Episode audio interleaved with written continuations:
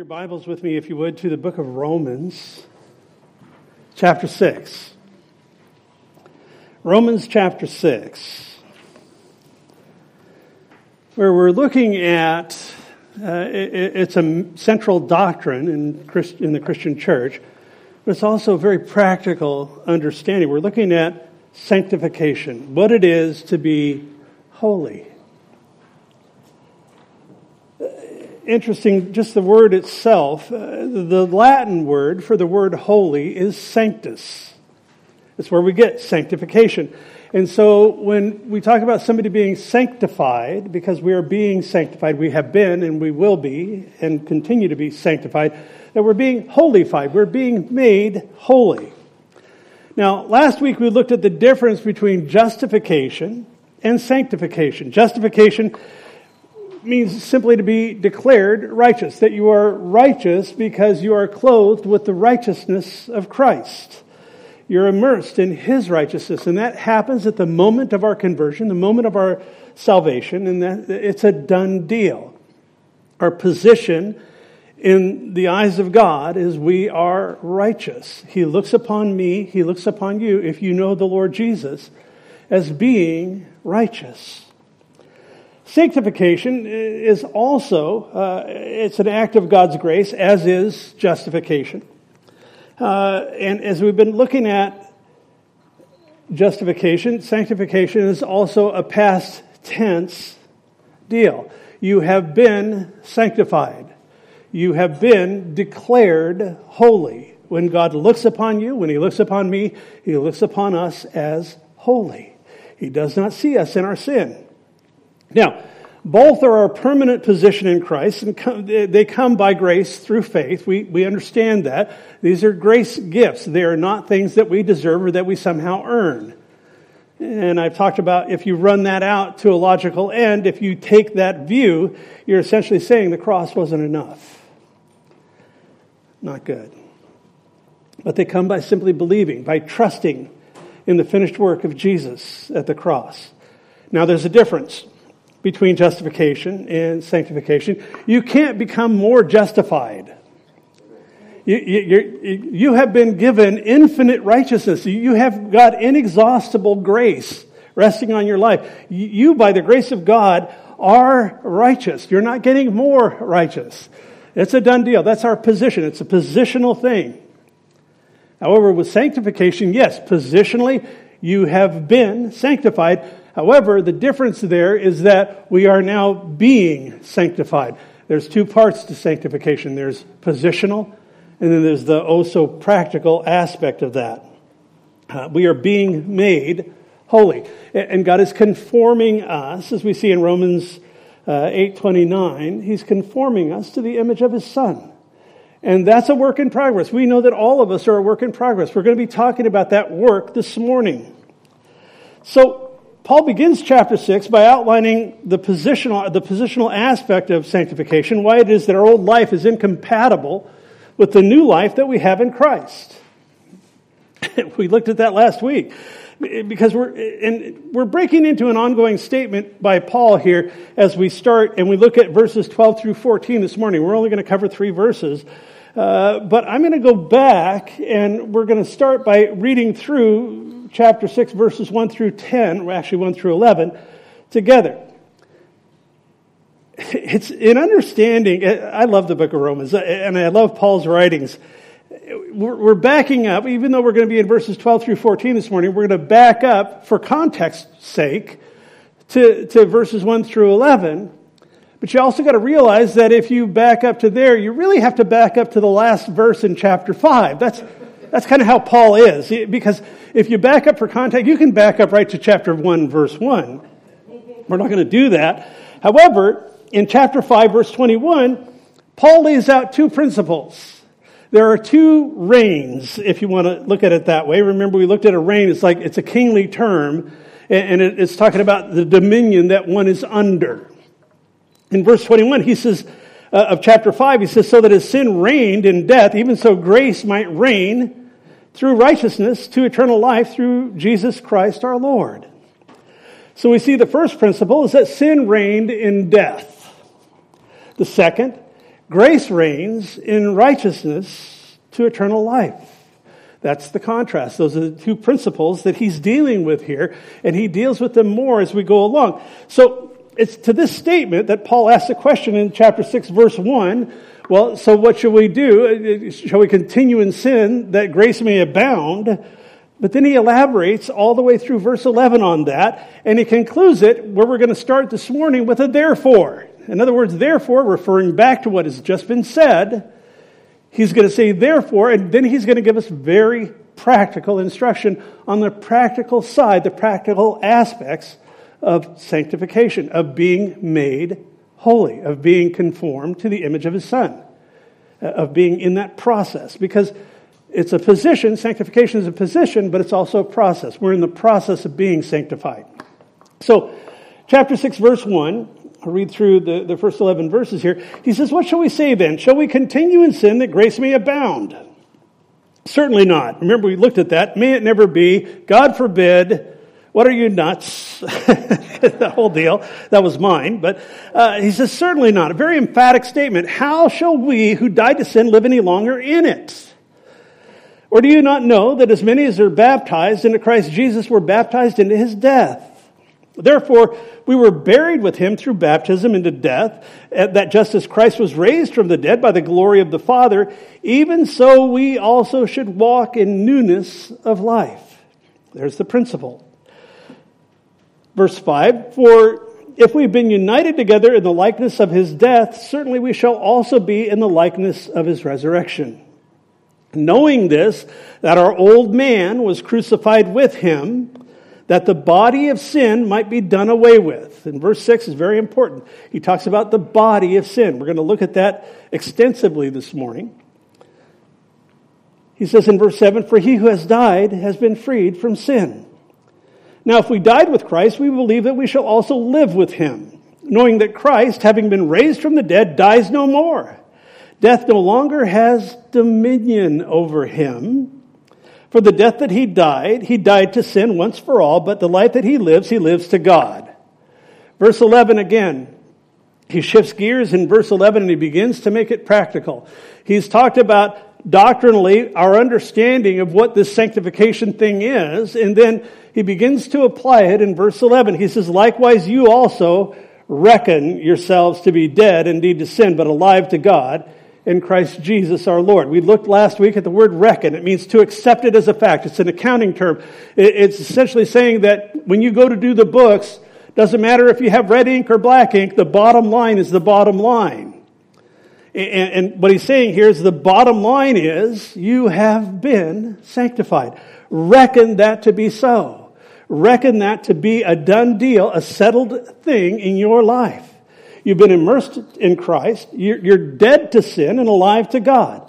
So what does he say reckon?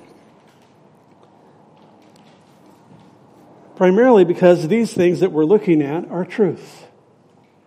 And truth must be applied for it to have any real value in our lives. We can, we can come week after week, folks, and we can hear God's word. We can study God's word at home. We can immerse ourselves in the word of God.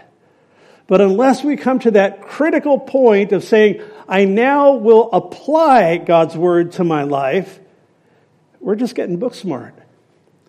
We can be really, really. I used to go to the prison and I would see guys, I would deal with guys that they had nothing but time on their hands. These guys could, they could cite the Bible backwards. They knew what it said, but they had little idea of what it meant. That's the part where we begin now to apply God's word to our lives. And as we do, we gain not only understanding in our minds and our knowers, but that message sinks now to our hearts and we begin to live out the things that we're studying. That's God's will for every one of us. That's why he says, reckon these things to be so. In John 13, 17, Jesus said, If you know these things, blessed are you if you do them. Apply them to your life. He's saying to put these things into practice. It's like anything. Uh, being a Christian, it's like, it's like a lot of, the, I mean, yes, we have the Holy Spirit to empower us. I, I don't want to minimize that at all because He is there in the life of every believer, empowering us to a life that really is a response to the grace that we've been shown. but we have to practice it. Uh, I've heard my daughter spent a long time in the hospital, and, and I learned that, that with doctors, very often they, they call it they're practicing medicine for a reason. Uh, they're, they're doing the best they can to interpret very complicated circumstances. So, Paul now gives some very practical application on how to live the sanctified life. He begins in verse 12 with, as I mentioned, the word therefore, and we learned from verses 1 to 10. Last week, we looked at three things that we learned. I'll, I'll briefly review them here. From verse 1, uh, essentially, we learned that continuing in sin is not what Christianity is about. It's, it's just, it, it doesn't work. That's the God forbid, that may it never be. In verses 3 through 5, because of Jesus' death, burial, and resurrection, we've learned that we have died to sin. Positionally, God sees us as dead to sin. So, essentially, he's saying this is what Christianity is. He's provided us with the power to live a different kind of life. Uh, I mentioned Mr. Shattuck last week uh, my parents' friend that they used to hang out at the at the cocktail lounge with, and and that he was like just going along and just boozing and carrying on and not getting along with people and all that. Then all of a sudden, this guy was just changed. It was the first time in my life. I was 12 years old, 11, 12 years old. First time in my life I had been exposed to the radical transforming power of the gospel. Because that's what it is.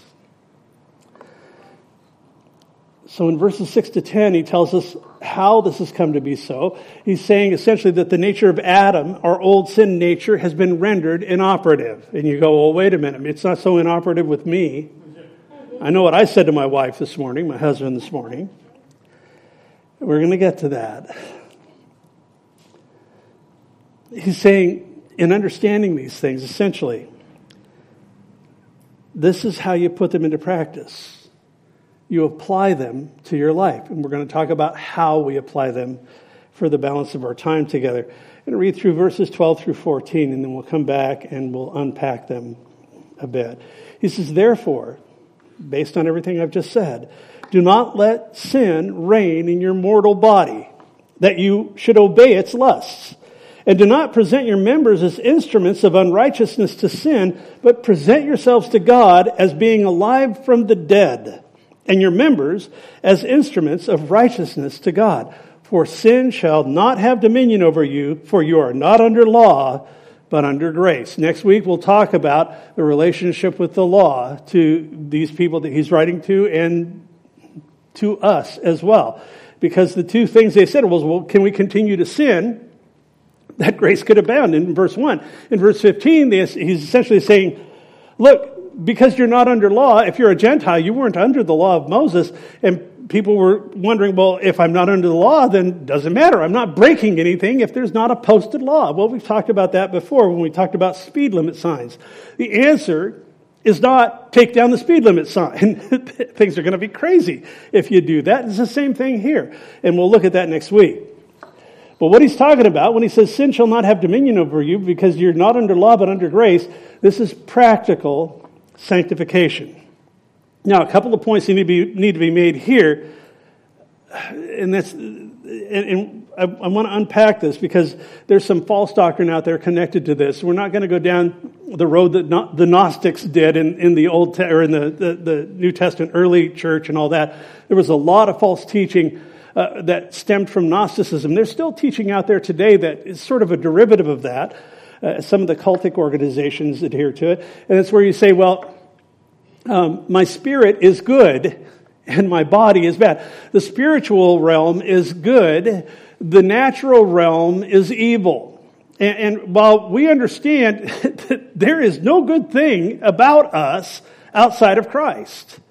So I, want to I want to just get that heresy out of the way as we get into this, because we are going to talk about the difference between the spiritual man and the body of sin that he talks about in verse 6. Essentially, practical, practical sanctification stems from the fact that you are saved, but your body is not. Now, before you throw eggs at me or anything like that, Let me explain this. In verse 6, he explains that our old man is having been crucified with Christ that the body of sin might be done away with. That's positional. He sees me as holy. You now have a new nature. And practically speaking, as long as you live in this body, you will still have to contend with the old nature, the body of sin. That's something that all of us deal with. You, are more than your body. You guys know that. I mean, uh, I can tell my body what to do. I can get feedback from my body, but that's not the real me. Uh, as we get older, we realize that our bodies tell us stuff as well. Mine told me some things when I got out of bed this morning. Like, ow. It's because we're subject to sin and death. This body is subject to sin and death. Period. Our bodies eventually age and they die. So the question then becomes is when my body dies, do I die? Of course not. We know that. No, uh, I am different than my body. And, and we're going to look at, I've got a, a, a chart that I made. I was going to put it into today's message, but I ended up deleting it back out because I've got a lot of ground to cover. But a chart that I've made that talks about the natural man and the spiritual man, the, the regenerated man, the, the man that is dominated by the body and the man that is dominated by the spirit. And, and I'll show you graphically what that looks like. One day, we'll get a new body. Paul talks about that extensively in 1 Corinthians 15. We're going to look at that some this morning. But we know that we'll have a body that is just like the body that Jesus got in the resurrection. That we will have a glorified body. We will have a body that's not fitted for this earth, which is decaying, but it's fitted for heaven. It's fitted for the heavenly realm. Uh, Pastor Chuck used to say, I can't wait to take the universal tour with my new body. And he wasn't talking about a movie studio. Point is, we will get a new body. We will inhabit, when we throw off this body of flesh, this body of corruption is what it's called, that we will get a glorified body. So think about it like this. You've been born again if you put your, put your trust in, in the Lord Jesus Christ. You're a new creation. The Bible says old things have passed away and that that's not the real you anymore. And that's true. But you're still in this body, and this body is called the body of sin.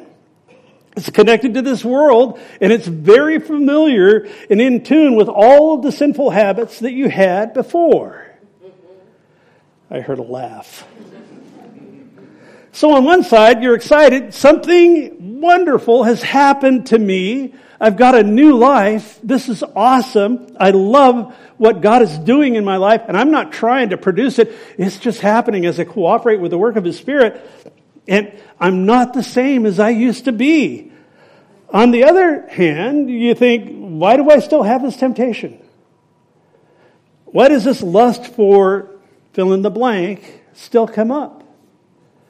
Why do I harbor bitterness when I know that God wants me to let go of that? Why do I hold a grudge? Why do I, why do I, why do I?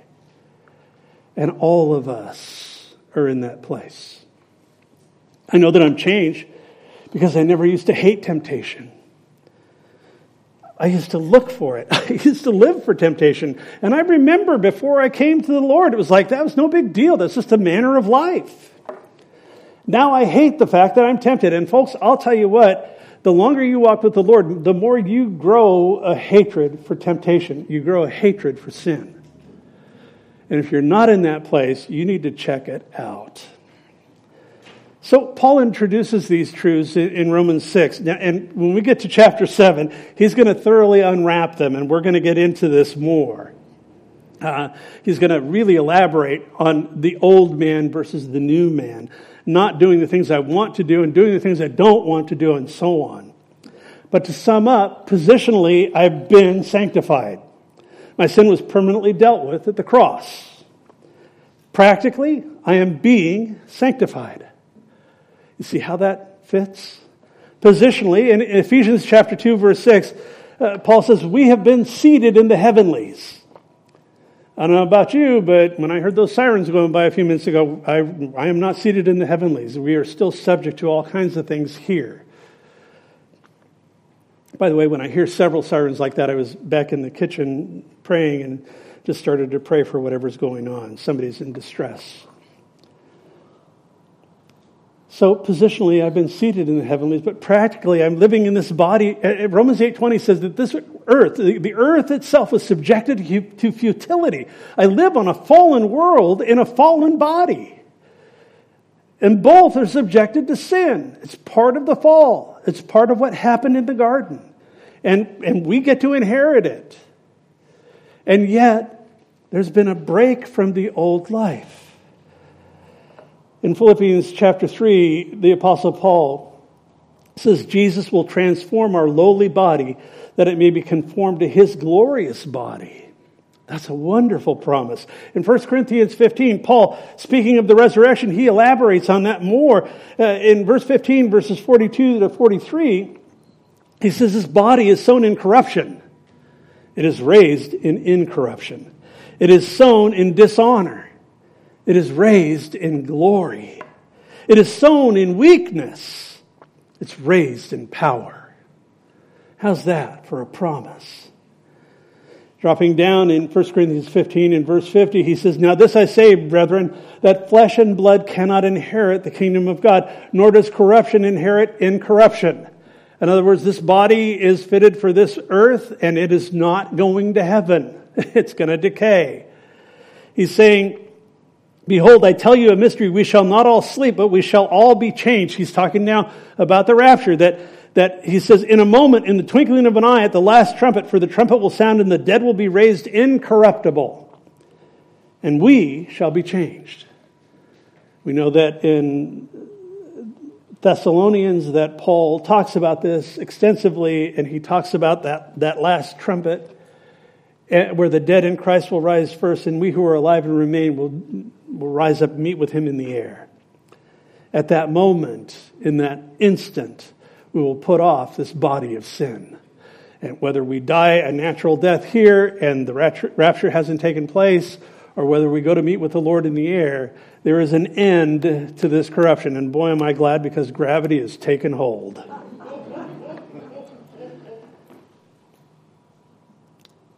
He says in verse 53 of 1 Corinthians 15, For this corruption must put on incorruption, this mortal must put on immortality.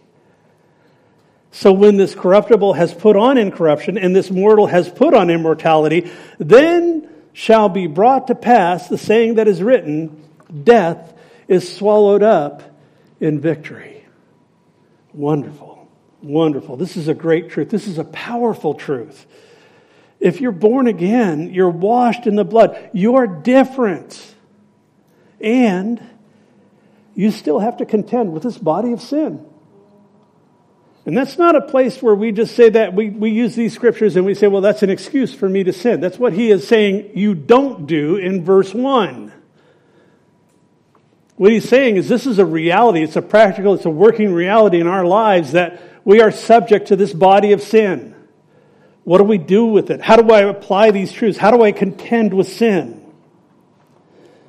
And the answer, this is where verses 12 to 14 come in. Verse 12, he says, Therefore do not let sin reign in your mortal body, that you should obey it in its lusts. Very practical. He's instructing us to do something here. God's part, I have declared you holy. You are completely irrevocably holy in my eyes. Our part, cooperating with the work of His Spirit. He's saying to choose something, to do something. Looking back at the two principles that we looked at in, in chapter 5, verse 21 sin reigning in death, grace reigning in righteousness and life, as well as the overarching principle that we see uh, in uh, chapter 6, where, or at the end of chapter 5, where sin abounds, grace superabounds all the more. You can't out sin the grace of God. He's essentially saying that, it, it, that you will leave, if you leave sin unchecked, it will reign. That's the default of this body of sin that we live with, that we deal with. We, it needs to be checked. We need to make choices. Because sin will turn our natural desires into inordinate lusts that control us and affect others in significant ways. You know, people think that their sin doesn't affect other people. Well, it's just something that I'm involved in. And I'll tell you what, after nearly 30 years of being a pastor, my response to that is hog wash. Your sin does affect other people, sometimes profoundly. Sometimes there are bodies littering the side of the road because of sin. Folks, it's never my little deal over here. Sin is a wrecking ball in people's lives. I want you to note something.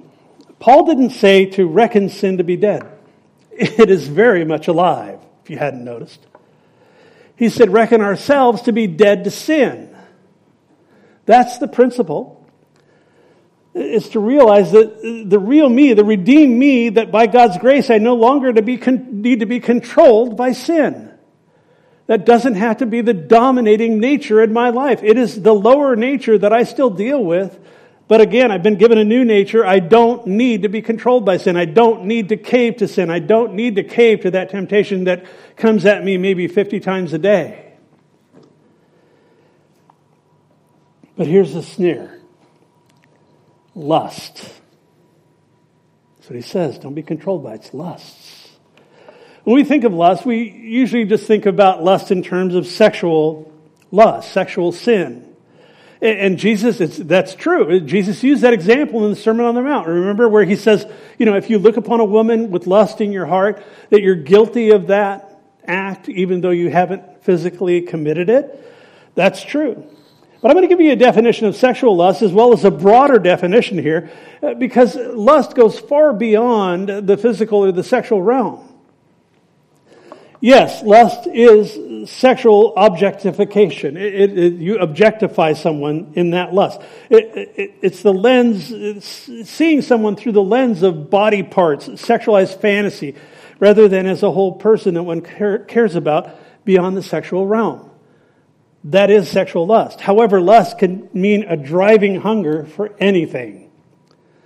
Like a lust for power. We see people in our government that lust for power to the point where they're trying to push laws out that consolidate and, and confirm that. And I'm not going to go down that road this morning. Boy, I'm tempted though. But it's a mess because of the lust that people have. Lust takes many, many shapes and forms. Simple principle you won't lust for something that holds no attraction to you. I think about Joseph with Potiphar's wife back in the Old Testament. You guys have been going through the, ladies have been going through the, the life of Joseph. And, and, and I think, you know, if there wasn't something in him that he found her very attractive, because evidently she was, it would have been a no brainer. He could have said, forget it. But he wrestled. And he did the right thing. And it cost him dearly. Because sometimes the right thing costs us, doesn't it? It's a driving hunger for anything. Lust is a strong, powerful desire. One lusts for the things that one deeply craves. And folks, I know you're like me. We can all sit here with our Sunday faces on, but we deal with lust in many forms. That old nature, that body of sin in us just throws that thing up there and it's attractive. It might be an attitude of the heart. It might be a physical act. It might be uh, something that where you come against someone else. I, I mean, it, anything that tries, that competes for the position that Christ has in your heart, that, that competes for that place, is driven by lust.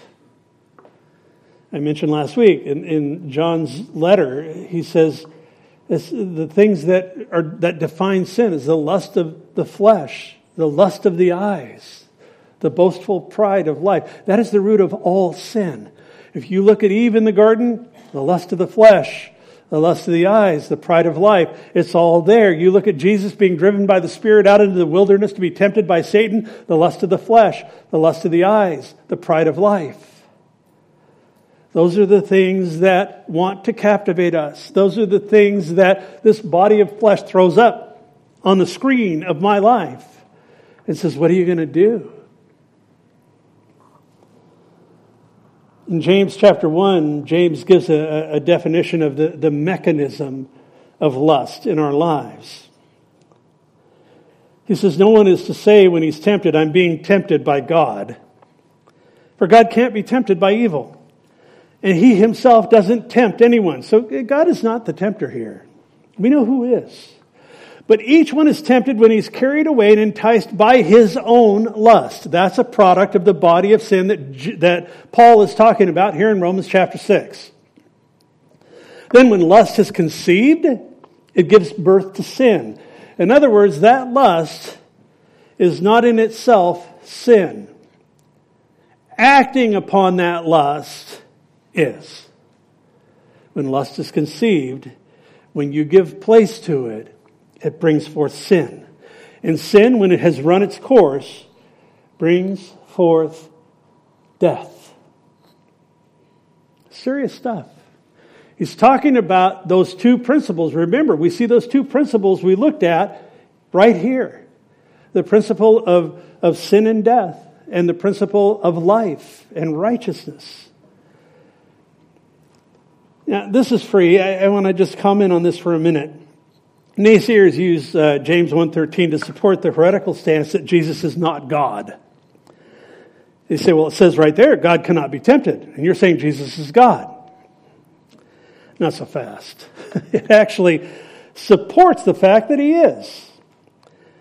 So the question then becomes, can God be tempted by evil? He says here, and it's true. No, he can't. He's God. Can a man be tempted by evil? Absolutely. That's what we're talking about this morning. We are tempted by evil. In Hebrews 4:15, the writer there, not saying it was Paul, says, For we do not have a high priest who cannot sympathize with our weaknesses, but was in all points tempted as we are, yet without sin. Important distinction to understand here while Jesus had a dual nature, fully man, fully God.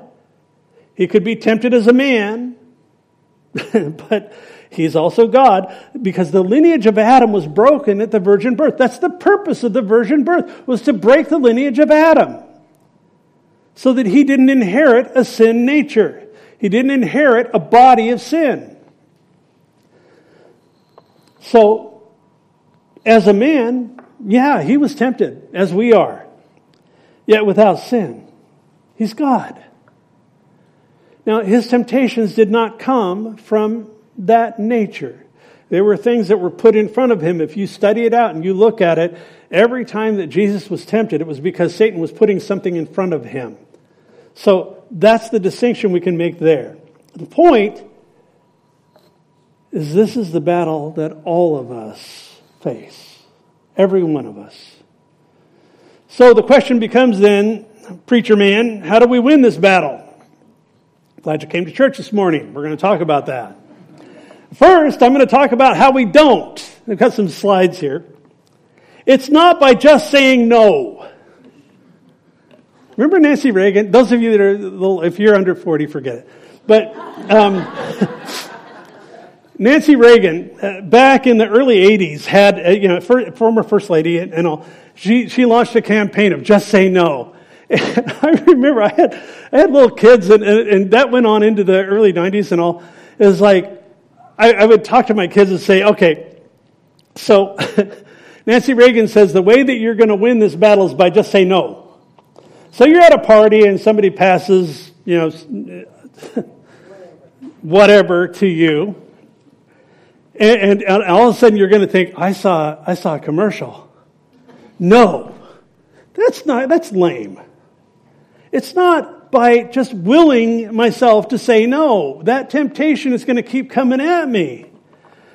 You look at the woke culture that we're living in today. There is absolutely no, there's, there's no way out for one thing. It's, it's people walking around thinking that they're enlightened because it's a slang term that comes from that person thinking that they have some enlightenment. But it's the world. It's the world's best solution to people that do things wrong. And it's totally condemning. There's no grace. There's no forgiveness. There's no, there's no restoration. It's horrible but it's man's best. And it figures. It's not by just saying no. Another thing is it's not by asceticism, and I thought this was kind of fun. Got a guy here. He has an iron collar on because he is going to discipline himself to get rid of worldly pleasures and focus on thinking. That's what ascetics do. this is a, Uh, a Buddhist monk is a good example of somebody, somebody who's practicing asceticism. And it's true that the battle's in our minds. That's, that is true. That part of it's true. But you can't bend reality in the way that an ascetic believes, that I can bend reality and get myself out of this box, this body of sin. That nature's still there and it has not been dealt with in that case. This, uh, in that whole thing, it just tips into metaphysics and it's cultic and weird. So, the last thing, and I, I, just had to laugh. I was going around the internet looking for slides to put up. It's not by attending self-help seminars. and I don't care what Joel Osteen says. It's not about becoming a better you. God is not into improving you. He's saying here, you gotta die to sin. If you notice a common thread with all of these, is every one of them relies on human effort. Folks, human effort will never get you out of a posture of sin. Human effort will not win the battle. It's not the key at all. How shall, how, how do you think, how can we as fallen humans improve ourselves? How can a, powerless sinner will himself to stop, stop sinning. It, it, doesn't make sense. Yet it's the world's best.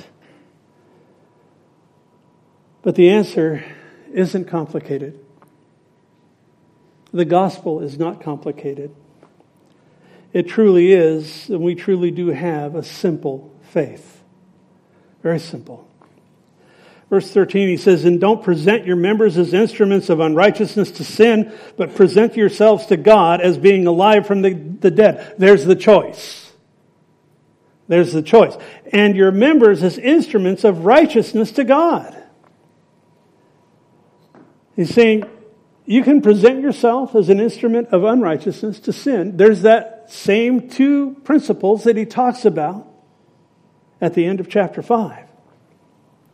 Or you can present yourself to God as being alive from the dead. He says, crucify, mortify. We'll talk about that in a moment. The old man. Verse 14, the result. For sin shall not have dominion over you, for you are not under law, but under grace. We'll get into that next week because there's a powerful section following this. But, folks, to sum up, the things we're talking about, when we talk about sin in our lives, it is not the devil made me do it. It's not let go and let God. It's not turn on the light. You know, we come up with popular phrases. I've been in the advertising business for 40 some years. And I loved that business. It was great in its day and all that. But it's not about catchy little phrases. If you're struggling with an area of sin, you've got to proactively make a decision. Because taglines, slogans, as good as they are in their place, and I understand them, I'm not making a beef about that, but they won't cut it when it comes to dealing with the old man, when it comes to dealing with the body of sin in our lives. Yes, we reckon ourselves to be dead to sin. We consider it a done deal and a settled account. That is absolutely essential as we move forward and we work our way through this. Have we died with Christ? Yes. Is our position with Him perfect? Yes. Absolutely. This isn't working our way into good standing with God. We already have that. Positionally, we are seen as righteous. We are seen as holy. This is not about that. This is about living a life that counts in God's economy. Can we add anything to the work of Jesus, the person and the work of Christ? No. But to my members, my body, that's what we're dealing with here. And yeah, we're going to get a new body one day, and, and sin will no longer have a propensity, we won't have that propensity to sin in our lives because when we came to Christ, we were delivered, delivered from the penalty for sin, which is death. When we came to Christ, we were delivered from the power of sin positionally, and now He's working it out practically. In that day, we'll be delivered from the presence of sin. Until then, we live on a fallen planet. We are, we, we pack around this old nature, this corpse. It's like dragging a corpse through life. And it rears up and tries to get control. Paul says that there's a battle. The flesh battles against the spirit. And, and, and that this, that, and that battle will go on. For now, it's about walking in the Spirit. If, you, if I allow sin to dominate me, I'm essentially denying all that Christ has done for me. So as I walk in the Spirit, the Bible says, and we're told here in Romans in chapter 8, that if I walk by the Spirit, I won't fulfill the desires of the flesh. The point in verse 13, he says, But present yourselves to God as being alive from de- the dead, and your members as instruments of, unrighteous, of righteousness to God. Because sin is the great enemy confronting us. When I present myself, I am putting myself at the disposal of a thing. So if I present myself uh, as an instrument of unrighteousness, I'm putting myself at the disposal of that nature, that old nature of sin. I'm cooperating with my flesh, essentially. If I put myself at the disposal of God as being alive from the dead, as an instrument of righteousness. That's how he wants to use us. He wants to, he wants to have instruments that are given to him. And then he wants to use us in fruitful service to him.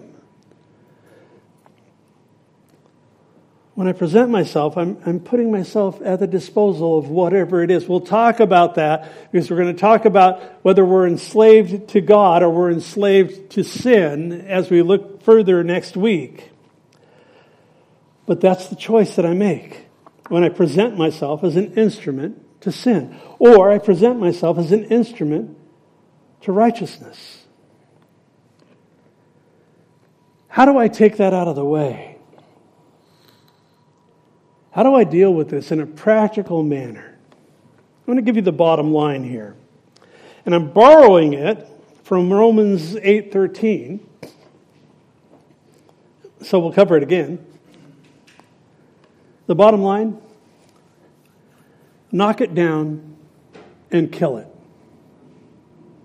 Knock it down and kill it. We're talking about the body of sin. We're talking about sin, the temptation to sin, the lust of the flesh, the lust of the eyes, the pride of life.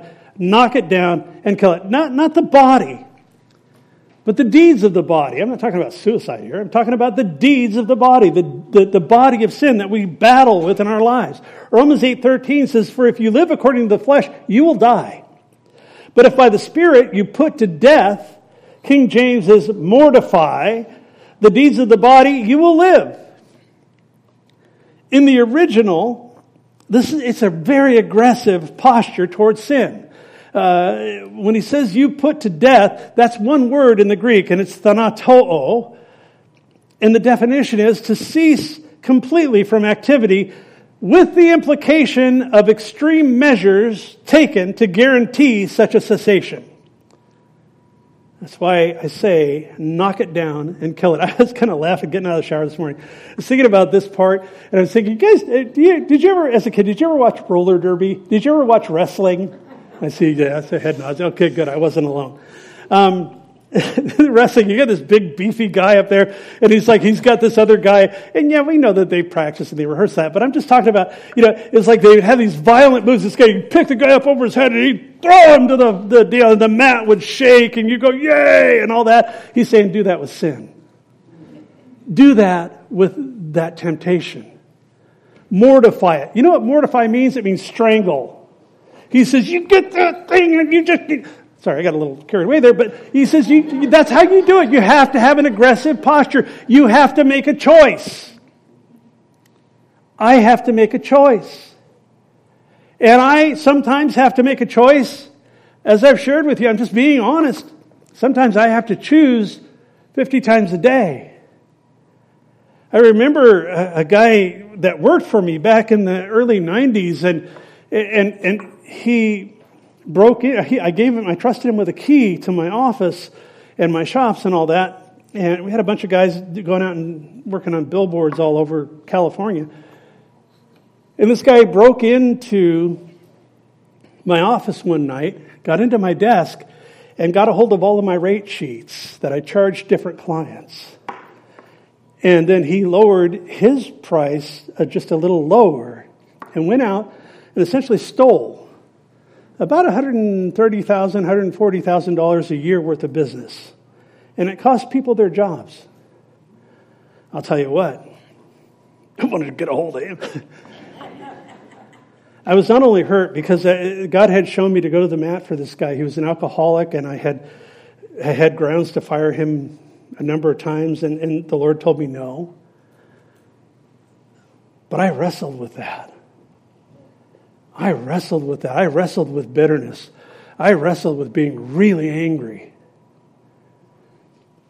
And I'll never forget a, a Bible study. Listen to a Bible study on, on David King David, when Saul, who had been out to get him for years, he, Saul goes to a cave to cover his feet. You don't need me to tell you what that means.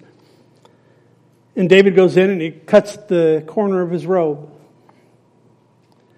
Saul gets finished with his business and is walking down the hill, and David comes out with this piece of cloth and he says, Saul, I could have killed you. And Saul essentially said, Why didn't you take my life when you had the opportunity to? And David said this He said, The Lord will judge between thee and me. God didn't tell me to kill you. I remember exactly where I was on a road out in the middle of a bunch of rice fields that day when I heard that, and I just began to weep. And in that moment, God delivered me from the bitterness that I had had. The Lord will judge between thee and me. If you're packing around bitterness this morning, you don't have to. Reckon it to be dead. Mortify, strangle, kill the deeds of the flesh. That body of sin, you're going to have to deal with it. I do. Every one of us does. If, we, if we're really honest, and if you're making provision for it, ask God to forgive you for that. Allow Him to cleanse you. Be on the side that Paul talks about here um, where he says uh, in verse uh, 13, he says, Don't present your members as instruments of unrighteousness to sin. Choose God. By the power of the Holy Spirit, choose righteousness. Choose to present yourself to God as being alive from the dead and your members. That's that body of sin. The members means mem- it means parts of the body. That's the Greek translation of that word members. It's talking about the physical body, but more. And your members as instruments of righteousness to God. Essentially talking about being sold out, wall to wall. If you're not sold out wall to wall for Jesus Christ this morning, you can fix that. If you've never come into a relationship with Him, and perhaps this is the first time, perhaps you're catching this online, or you're here. The Bible says that if we confess our sins, that He is faithful and just to forgive us for our sins and to cleanse us from all unrighteousness. Do that today, regardless of if it's for the first time, and if it's for the first time, just praying a simple prayer. God, I've lived my life away from you, and I see the value of living my life for you. Please forgive me for my sins, cleanse me, and give me this, this life that we're talking about here. If that's what you're doing, pray that prayer. And then tell somebody, because especially if you're online, I, I can't ask you to tell me unless you want to give me a call afterwards. But the point is, tell somebody. Jesus called people publicly, making a public proclamation of the choices, the decisions they've made. If you're struggling in an area of sin, if you have somebody that you really trust, I, I'm very careful about this. But if you have somebody that you really trust to be accountable to and accountable with, share it with them. Very often, the power of sin in our lives is broken by getting it outside of us. Now, I want you to be careful because not everybody is trustworthy enough to take that and to handle that in a proper way. You don't want to share with somebody that's going to turn and say, look at you. You, don't want some condemnation thing coming out of it. But you do want to be able to be upfront. I have a couple of people in my life that I am absolutely accountable with. I called my son the other day. Uh, one of our sons, Justin, called him and said, Son, I am struggling. And, and I shared some things I'm not going to share with you. But, but the point is, I just said, Hey, you know, I'm wrestling with this. I need prayer. And man, he just launched and started praying. There's great value in having an accountability partner. Be careful? Yes. Is, is caution advised? Yes, it is.